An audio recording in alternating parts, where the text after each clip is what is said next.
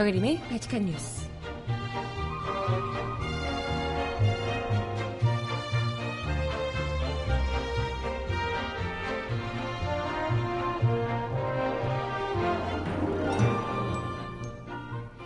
여러분 안녕하세요. 바칙한 뉴스 정혜림입니다.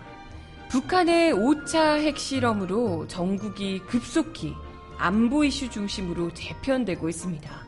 다른 현안들은 싹 묻어버리는 안보 블랙홀이 찾아오고 있는데요. 박근혜 대통령은 대놓고 북한을 맹비난하며 이참에 북풍몰이 한번 제대로 해볼 자세를 잡고 있는데요. 하지만 이 같은 박근혜 대통령의 발언과 행보를 두고 최고 지도자답지 않다는 지적도 제기되고 있습니다. 음악 듣고 와서 이 모든 것을 빨아들이고 있는 안보 블랙홀 속에서 우리가 중심을 잡고 어떤 것을 살펴봐야 하는지 이야기 함께 나눠보겠습니다. 첫 곡 성시경의 노래 두 사람 듣고 오겠습니다. 신청곡 있으시면 주세요.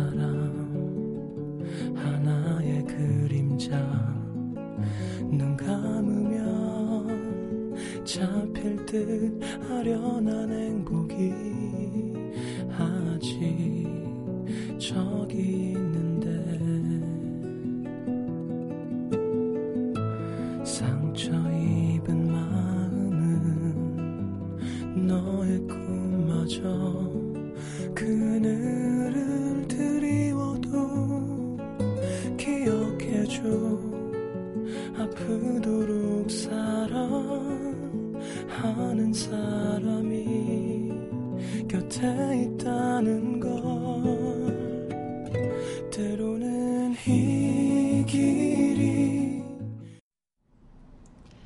네, 첫 곡으로 성시경 씨의 노래를 듣고 왔습니다. 네. 두 사람이었고요. 신청곡은 잠시 후에 전해드려 봅니다. 어떻게 주말은 잘들 보내고 오셨어요? 어, 월요일이긴 한데 막 여느 월요일 같이 느껴지진 않네요. 저희 이제 월화 지나고 나면 또 명절이잖아요. 추석이라. 저희가 또 어, 거의 모든 연휴에 다 방송을 하지만 명절 때 그리고 1월 1일 이렇게만 방송을 안 하거든요. 아시다시피.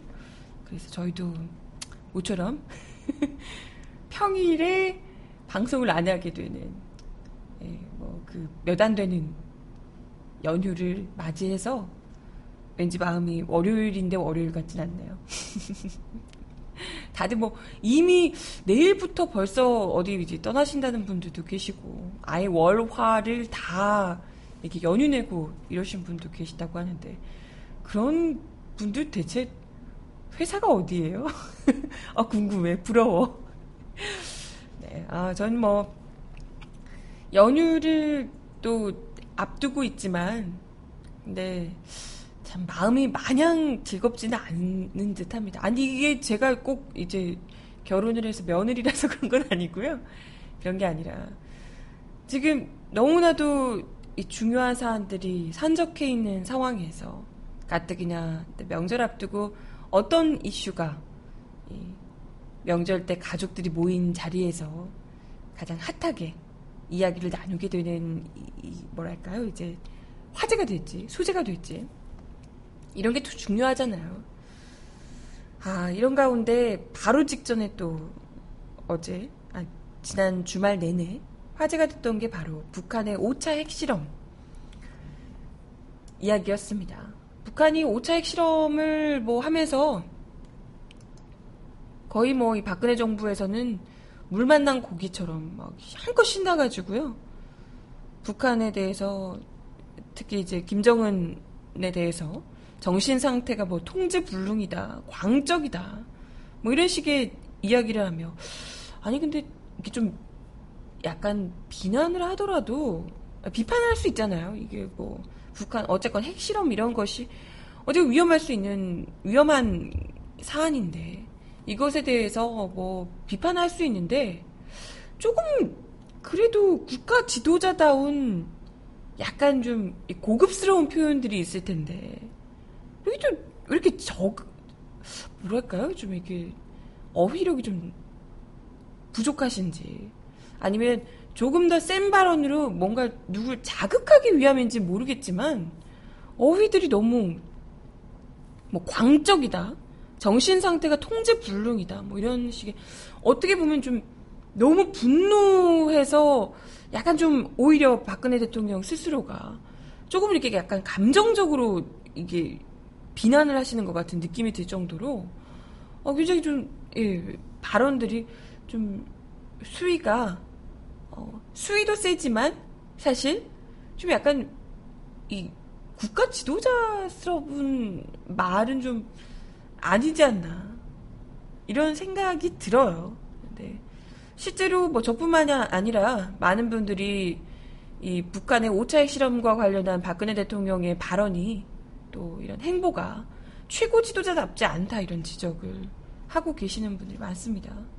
이런 국가적 위기라고 이야기를 하면 그 어느 때보다도 북한이 5차 핵실험을 했으니까 지금 뭐 얘기 나오는 게 아니 이런 얘기 대체 왜 하는지 모르겠지만 북한의 핵이 서울에서 터지면 서울에 이렇게 떨어지면 뭐 24만 명이 죽을 거다 이런 얘기하는데 그런 걸 24만 명이 죽고 수치를 셀 게 아니라 이건 뭐 서울에 떨어지면 거의 한반도는 올킬이라고 봐야죠. 뭐 서울만 죽겠습니까? 평양도 마찬가지. 그 거리가 얼마나 된다고. 그 여파는 사실 하, 북한이 정말 이게 같이 죽자라는 이, 정말 이 카미카즈식이 아니고서는 사실 이 한반도에 그잖아요. 같이 죽는 거, 북한 핵이 뭐 요만큼만 떨어지면 서울만 죽겠습니까? 다 한반도가 거의 다 영향권이라고 볼 수밖에 없을 텐데 다 마찬가지로 어려운 상황이 될 텐데 그걸 뭐 24만 명이 북한이 서울을 서울에 핵을 떨어뜨리면 이런 가정을 한다는 것 자체가 좀 약간 어이가 없긴 합니다만은 어쨌든 이런 식의 기사들이 나오고 뭐 정부에서도 북한이 핵을 뭐 이렇게 하는 게 당장 지금 너무나도 위험하고 국가 비상사태고 국가 위기다라고 이야기를 하고 있는데 이런 것이 정말 이들 말대로 국가적 위기라면 국민 통합을 위한 일단 뭐 소통과 설득 이런 것이 또 필요할 텐데 그것보다는 이걸 이제 사드 반대 여론을 누르는데 악용하고. 이것 봐라. 북한 핵실험 하지 않냐? 애초에 북한 핵실험과 사드가 무슨 연관이 있냐라고 많이들 제기했지만 닥치고.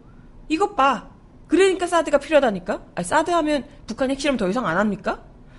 뭐 몰라요. 근데 뭐 그런 식으로 반대 여론을 누리는데 적극적으로 목소리를 높이고 야당을 향해서 국정 협조해라.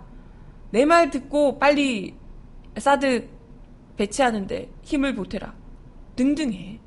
이 상황을 정치적으로만 이용하려는 모습들이 보이고 있다는 겁니다. 특히나 박근혜 대통령의 이런 주요 발언들, 어, 사회 불안 조성자를 감시해야 된다, 뭐 이런 류의 이야기, 굉장히 노골적이고 사회 불순 불순 세력들, 사회 불안을 조장하는 사람들, 이런 사람들을 감시해야 된다. 이런 게 주로 권위주의 시절에 있었던 발언들인데요. 권위주의 시절에 물론 이제 아버지가 늘상 쓰시던 말씀이시니 그렇게 하셨겠지만 이런 발언들로 오히려 더 위압적인 이 발언들 때문에 불안감을 더 증폭시키고 있다. 이런 지적들이 나오고 있습니다. 뭐 국가 비상사태에 준하는 자세로 북한의 상황을 예의주시하고 국내 불순 세력이나 사회 불안 조성자들에 대한 철저한 감시 등 국민들 안전을 책임질 수 있도록 하길 바란다. 라고 지시를 했다는 겁니다.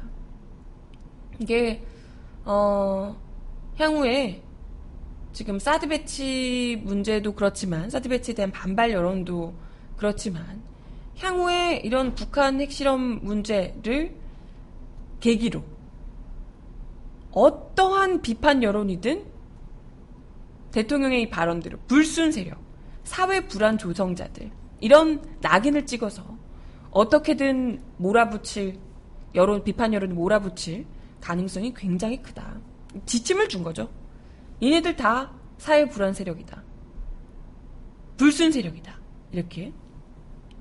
일단 정말 국가적 위기라면 누구보다도 더 차분하고 냉정하게 대처를 해야 할 대통령이 너무 이걸 정치적으로 이용하고 있다라는 것도 있고 오히려 더 이 불안을 부추기고 있다 이런 측면도 있고 또 제가 아까도 이야기 드렸지만 발언의 정도가 너무 감정적인 것 아니냐 감정적인 대응 아니냐 이런 지적들도 나오고 있습니다. 그러니까 뭐 김정은의 정신 상태가 통제 불능이다. 핵 개발에 매달리는 김정은 정권의 광적인 무모함 뭐 등등 직설적인 표현으로 김정은 노동당 위원장을 비난했습니다. 약간 북한에서 주로 뭐 이런 우리 남 남한 정부에 대해서 우리 정부에 대해서 비난할 때 뭐 그런 표현들 쓰는 거 있잖아요. 뭐, 뭐라더라 뭐 불바다로 만들겠다는 등 뭐 괴뢰 정부가 뭐 역적 뭐 회당이 뭐 이렇게 하는 표현들 있잖아요. 정확하게는 기억이 안 나지만. 근데 굉장히 좀 감정적으로 격한 느낌이 나는 이런 표현들. 아, 이런 거나 크게 뭐가 다를 바가 있나. 뭐 지금 뭐 광적인 정신 상태는 통제 불능, 광적인 무모함 뭐 이런 표현들이 북한에서 이런 표현들 쓰는 거 아닌가 쓰기 들기도 하고 거기다가 박 대통령은 정권 자멸, 체제 동요, 심각한 균열 뭐 등등해서 정권 교체를 시사하는 발언으로 북한을 일부러 더 자극하고 있는 것 아닌가 이런 생각이 들 정도입니다. 아니, 북한을 자극하는 게 문, 뭐 문제냐 이럴 수도 있겠지만 중요한 건 위험한 상황이라면서요 지금 비상사태다 이러면 전쟁 한번 그래 위험한 사태니까 한번 붙어가지고 우리 우리가 이겨보자 이런 게 아니잖아요. 바로 지금 남북한 여기 붙어 있는 상황에서 전쟁이 나면 그냥 올킬이에요. 이 뭐 핵도 있다고 하고 그러는데 한반도에서 전쟁이 나면 피해를 입는 게 누굽니까? 아 대통령이라고 뭐 그래서 대통령은 사전에 빠져나갈까? 뭐 어찌됐건 우리 국민들만 피해를 보는 거예요. 뭐 북한도 북한 주민들이 피해를 보겠죠. 전쟁이 나면 당장에.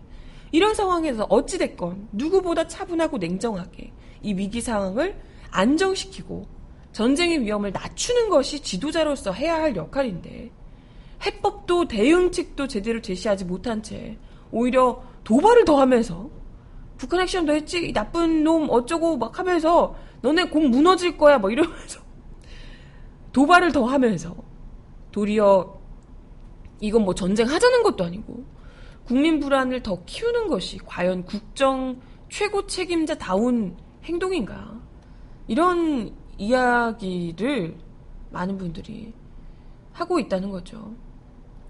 어, 특히나 이렇게 위험하다고 어쩌다고 지금 국가 안보 상황이니 뭐 이렇게 이야기를 하고 있는데 뭐 대통령이 나라가 불안해진다는 둥, 둥둥 뭐 이런 발언으로.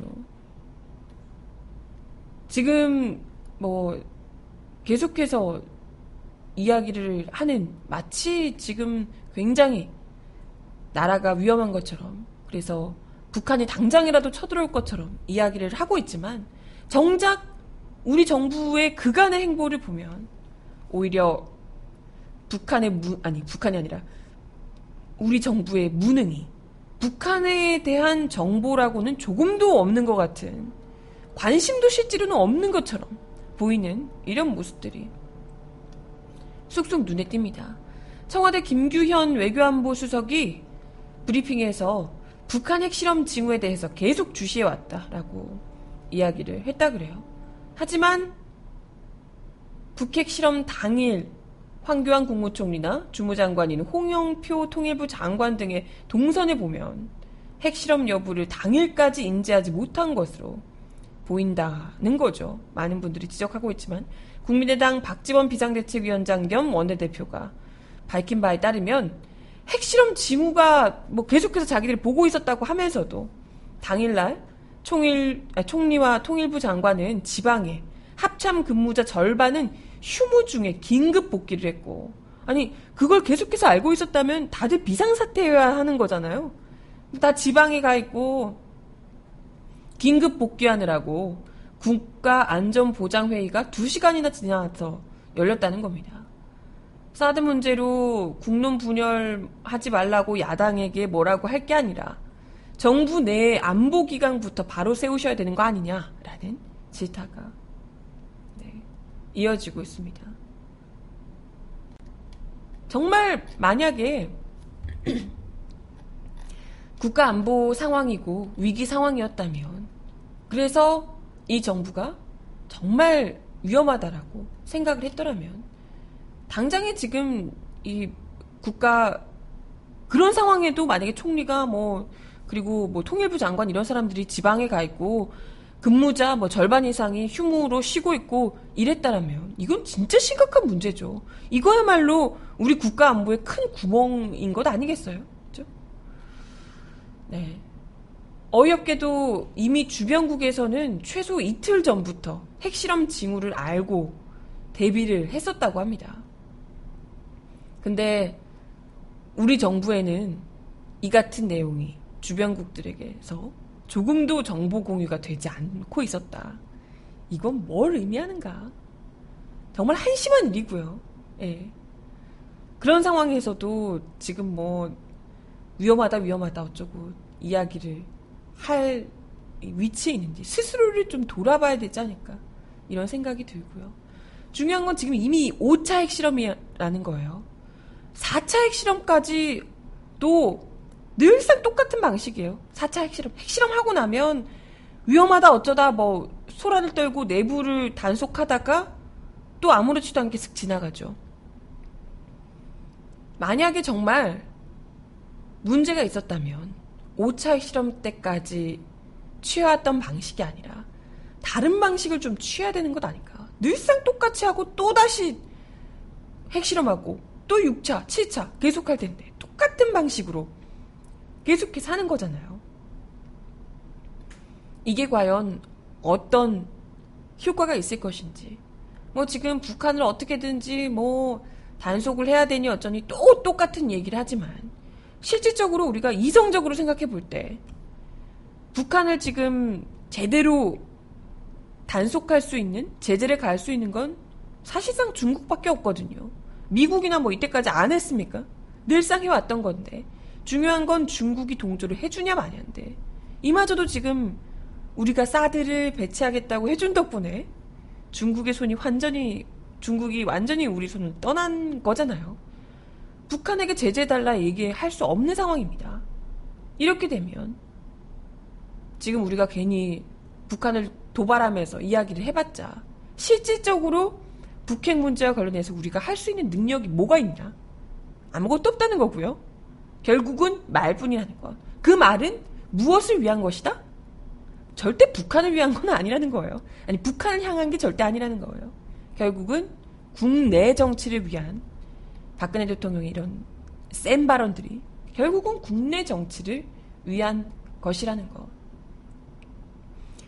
정말 북핵 문제를 해결해야 하겠다. 이런 생각이 있다면 국민들과 함께 소통을 하면서 국민적 합의를 모아서 북핵 문제를 어떻게 해결할 것인가 중지를 모아야겠죠. 근데 뭐 이게 아니라 그냥 정치공학적으로만 이게 다 북한 때문이다.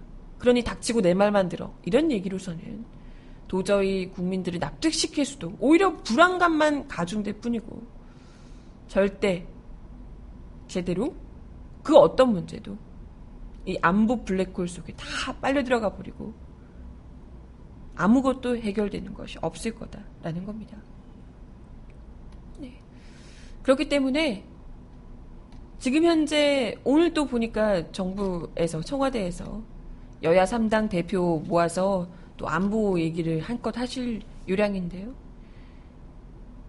뻔해요. 이제 앞으로 박근혜 대통령이 미리 사드 반대하면 불순 세력이고 지금 이 사드에 반대하고 정부에 비판하는 목소리들은 다 북핵에 동조하는 북한에 동조하는 불순 세력 이기 때문에 감시하고 엄벌에 쳐야 된다라고 지침을 내린 거기 때문에 그걸로 계속해서 밀어붙일 겁니다. 여기서 특히 야당의 역할이 중요하고요. 야당이 또 슬그머니 또 거기서 어쩔 줄 몰라며 편승해서 어영부영 넘어갈 생각 말고요. 지금 우리 산적해 있는 과제들 너무나도 많다 말씀드렸습니다. 세월호도 백남기 농민 문제도 그리고 노동법 문제고 너무나도 많이 있습니다. 이런 것들이 유실되어 버리지 않도록 사라지지 않도록 정신 똑바로 차려야 할 겁니다. 지금 뭐 벌써부터 국회 시작됐는데 아, 아무것도 지금 안보에 다 쓸려가는 분위기인데요.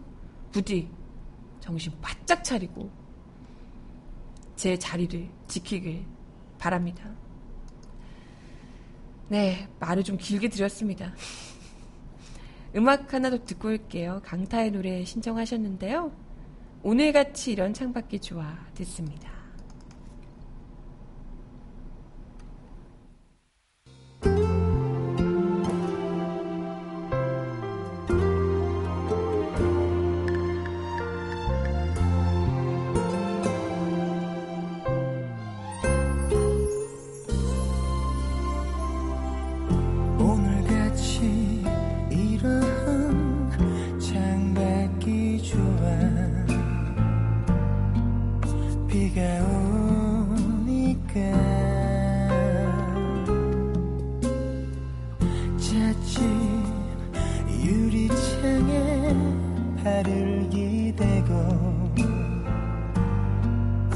기다리네 그대를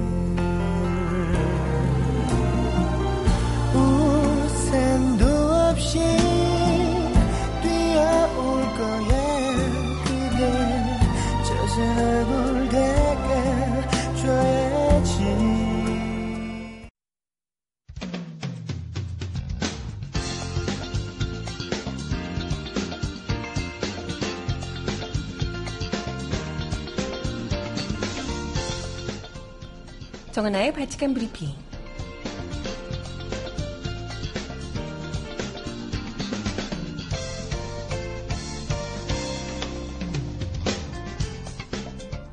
첫 번째 소식입니다. 정세현 전 통일부 장관이 어제 군이 북한이 핵무기 사용 징후를 보이면 평양을 지도에서 사라지게 하겠다고 공언한 데 대해 비현실적인 이야기라고 예측했습니다. 정세현 전 장관은 YTN 라디오 신율의 출발새 아침과의 인터뷰에서 이같이 말하며 우리가 무슨 능력으로 그렇게 하겠습니까? 오늘 들어온다는 미군의 폭격기라든지 이런 것들은 할 수 있을지 모르겠지만 우리가 그런 무기를 안 가지고 있는 상황에서 말폭탄만 쏟아내는 것이라고 힐난했습니다.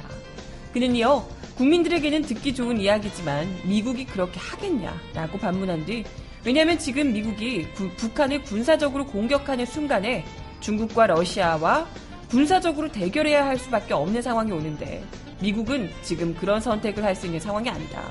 미중 간의 동아시아 패권을 놓고 싸움을 할 수는 있고 서로 군비 경쟁까지는 할 수 있지만 그러나 북한을 응징하기 위해 평양을 지도에서 사라지게 만들겠다. 이건 무책임한 이야기다. 능력도 없으면서 전시작전 통제권이 없는 나라에서 무슨 이야기를 그렇게 큰 소리치냐라고 꼬집었습니다. 그는 친박 홍문종 의원이 핵실험 징후 시 서지컬 스트라이크, 즉 선제 공격을 해야 한다라고 주장한 데 대해서도 불가능하고 말고요. 세상 물정 모르는 이야기라며 서지컬 스트라이크는 미국이 결심하면 한다. 그러나 미국이 결심할 때는 국제 정치적 상황을 다 봐가지고 할 것 아니냐. 쉽게 말해 지금은 지금 북한은 지정학적으로 미국이 함부로 건드릴 수 있는 위치가 아니다. 중국이라는 배후 국가 때문에 6.25 때도 미군이 올라가니까 바로 중공군이 들어오지 않았나. 지금은 그때에 비해서 중국의 군사력이 얼마나 커졌냐. 미국은 그렇게 어리석은 사람들이 아니다. 말로는 다 해줄 것처럼 하지만 실제 행동은 그렇게 안 갈 것이다. 라고 단언했습니다. 또한 이정현 대표 등 새누리당의 독자적 핵무장론에 대해서도 한미 동맹, 동맹 깨지는 이야기하고 똑같은 이야기라고 일축하기도 했습니다.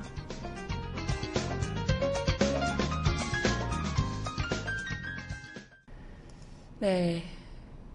음악 듣고 와서 이야기 더 나눠볼게요. 임창정의 노래입니다. 이별 후.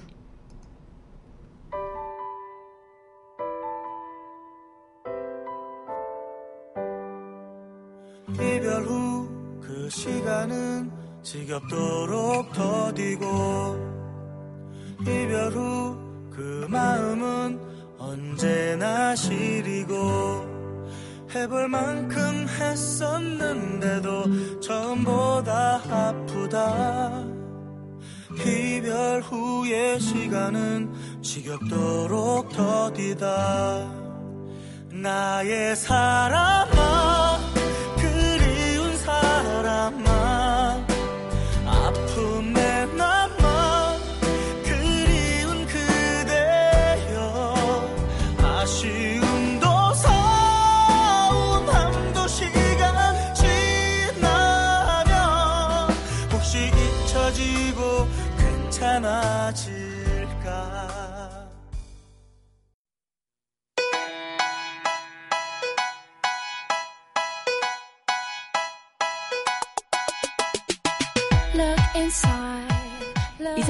이럴까요? Cause we're so uninspired, so sick and tired of all the hatred you harbor. So you say. 지난해 11월 민중총궐기 현장에서 경찰의 물대포를 맞고 백남기 농민이 쓰러진 당시 경찰의 방치로 백남기 농민이 병원에 후송되기까지 무려 44분이나 걸렸던 것으로 드러났습니다.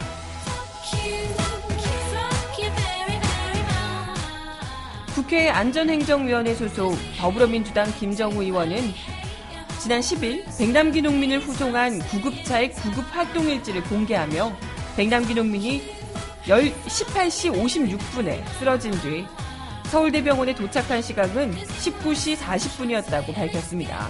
김 의원은 경찰의 무대응으로 빠른 구호 조치가 이뤄지지 못한 것이 300일이 넘도록 의식을 회복하지 못하고 있는 백남기 농민의 현재 상태에 영향을 미쳤을 가능성이 높다고 설명했습니다. 김 의원은 민중총궐기에 배치돼 구, 대기 중인 구급차는 총 5대였다며 경찰이 살수차 운용 지침에 규정된 부상자 구호 조치를 제대로 이행해 당시 주변에 대기 중이던 구급차를 즉각 호출하기만 했다며 백남기 농민은 훨씬 빨리 병원에 도착할 수 있었을 것이라고 지적했습니다. 김 의원에 따르면 당시 경찰은 중상자 발생 상황을 인지했으나 구급차 출동을 요청하지 않았습니다. 김 의원은 지나가던 사람이 세종로 안전센터에 출동하던 구급차를 잡아서 현장으로 유도해 백씨를 이송하게 된 것이라며 당일 경찰의 119 신고 기록에 의하면 백 씨에 대한 구급차 출동 요청은 아예 없었다고 말했습니다. 김 의원은 당시 백남기 농민을 향해 살수했던 충남 구호에 살수차 사용 결과 보고서에 시위대 중상 사실이 적시된 만큼 최소한 해당 살수차의 운용 요원은 백 씨의 부상 사실을 알았을 것이라며 그런데도 즉시 119 출동 요청 등의 구급 조치를 하지 않아 백 씨의 골든타임을 놓친 책임이 경찰에 있다고 비판했습니다. 아니 이 정도면 살인 미수 아니에요? 분명히 이분이 중상 상태에 부상 사실을 알았음에도 불구하고 아예 요청 자체도 안 했다면 만약에 그대로 지나가던 행인이 구급차를 부르지 않았다면 그러면 이분은 백남기 농민께서는 그 자리에서 돌아가셨을 수도 있는 일입니다. 한편 안행이 더민주 간사 박남춘 의원은 국가인권위원회로부터 제출받은 11월 14일 물폭 피해 농민 사건 기초조사 보고 내용을 공개, 백씨 부상 정도에 대해 높은 곳에서 떨어진 것 같은 충격이라는 의사소견이 확인됐다고 밝히기도 했습니다. 한편 오늘 국회 안행위에서 백남기 청문회가 열리는데요. 청문회에는 민중총궐기 당시 총지휘권자였던 강신명 전 경찰청장과 구은수 전 서울지방경찰청장 등이 증인으로 출석할 예정이라고 합니다.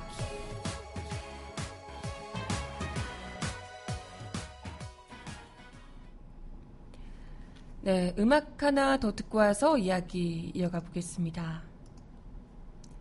얼른 백남기 농민께서 일어나시길 바라는 마음에서 김광석의 노래 일어나 듣고 옵니다.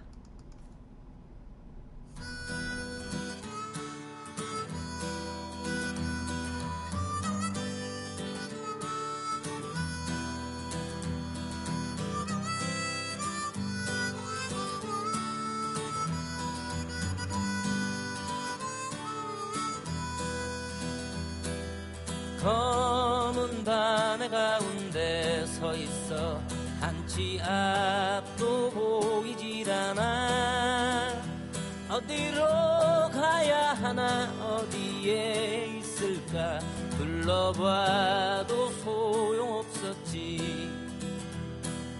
인생이란 강물 위를 끝없이 무초처럼 떠다니다가 어느 고요한 호숫가에 닿 으면 물과 함께 썩어가게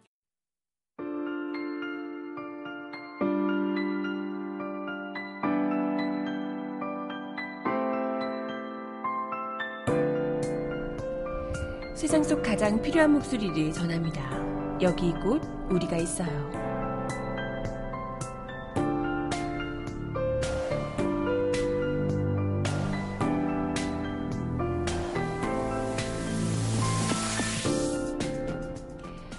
오늘 오전에 백남기 농민 사건에 대한 청문회가 국회에서 개최된다라고 말씀을 전해드렸습니다. 지금 어, 발칙한 뉴스가 거의 막바지로 접어들고 있는 10시 50분쯤에는 이미 한참 청문회가 진행되고 있을 것으로 예상되는데요. 청문회에 앞서 민주노총이 어제 성명을 냈습니다. 이번 청문회는 국민의 기본권을 짓밟는 위법한 공권력 행사, 국가폭력의 진상과 책임자를 철저히 밝히고 그 책임을 묻는 청문회가 돼야 한다 라고 이야기를 하셨어요. 백남기 청문회는 단지 살수자 운영의 살수차 운용의 문제, 백남기 농민에 대한 직사 물대포 사용의 위법성만 다투는 것으로 한정돼서는 안 된다며 무엇보다 국민의 기본권인 집회 시위의 자유가 어떻게 억압되고 탄압받고 있는지를 철저히 밝혀내야 한다라고 강조했습니다. 또한 꼬리 자르기가 아닌 백남기 농민을 사경으로 내몬 책임자를 밝혀내고 엄중한 책임을 물어야 한다며 청문회를 통해 국가폭력의 책임자인 강신명 전 경찰청장, 구은수 전 서울경찰청장의 책임을 명확히 하고 그 총체적 책임자인 박근혜 대통령의 공식적인 사과와 책임 있는 조치로 이뤄져야 마땅하다고 덧붙이기도 했습니다.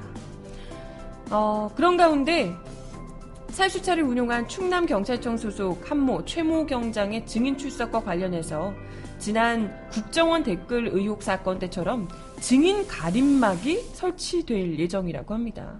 지금 뭐 아마도 진행되고 있을 듯한데 신상털기를 이 신상털기 뭐 이런 걸로 인신 공격이 우려된다는 이유에서입니다. 이와 관련해서 백민주아 씨는 페이스북에 정당하고 적법 했다, 적법했다 라고 이야기하면서 대체 왜 가리냐? 당당하면 가림막에서 나와라. 지난 열 달 우리 가족의 신변은 지난 열 달 동안 우리 가족의 신변은 라고 강하게 질타를 하셨습니다. 그게 말이에요. 그렇게 당당하고 적법했다면 도대체 왜 가림막 뒤에서 여태 동안 백남기 씨의 백남기 농민의 가족들은 얼마나 또 일베며 뭐 이런 이들에게 숱한 인신 공격을 당해 오셨겠습니까? 가뜩이나 가족 아버지께서 이렇게 쓰러져 계신 것만으로도 가슴이 무너져 내릴 텐데요. 얼마나 더 가리고 또 피해자들을 가슴 아프게 하려고 이러는지. 오늘 지금 현재 아마도 생방송으로 또 실시간으로 많이들 보고 계실 텐데요. 더욱더 많은 분들이 실제로 백단기 농민뿐만 아니라 숱한 민중들에게 함께 있었던 사람들에게 물대포를 쏴댔던 그 당사자들을 확실하게 엄벌을 할수 있도록 엄벌에 처할 수 있도록 사죄를 받아낼 수 있도록 관심을 가져주시길 바라겠습니다. 마지막 곡 들려드리며 인사드릴게요. 윤도현 밴드의 노래 흰수염 고래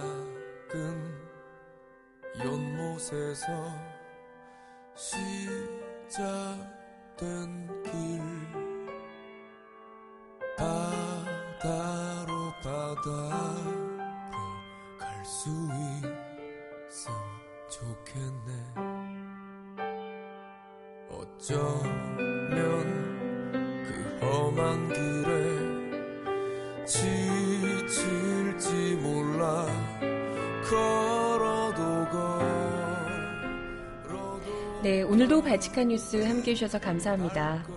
아, 하루 더 힘내시고요. 저 내일 10시에 다시 올게요. 여러분, 내일 만나요. 안녕.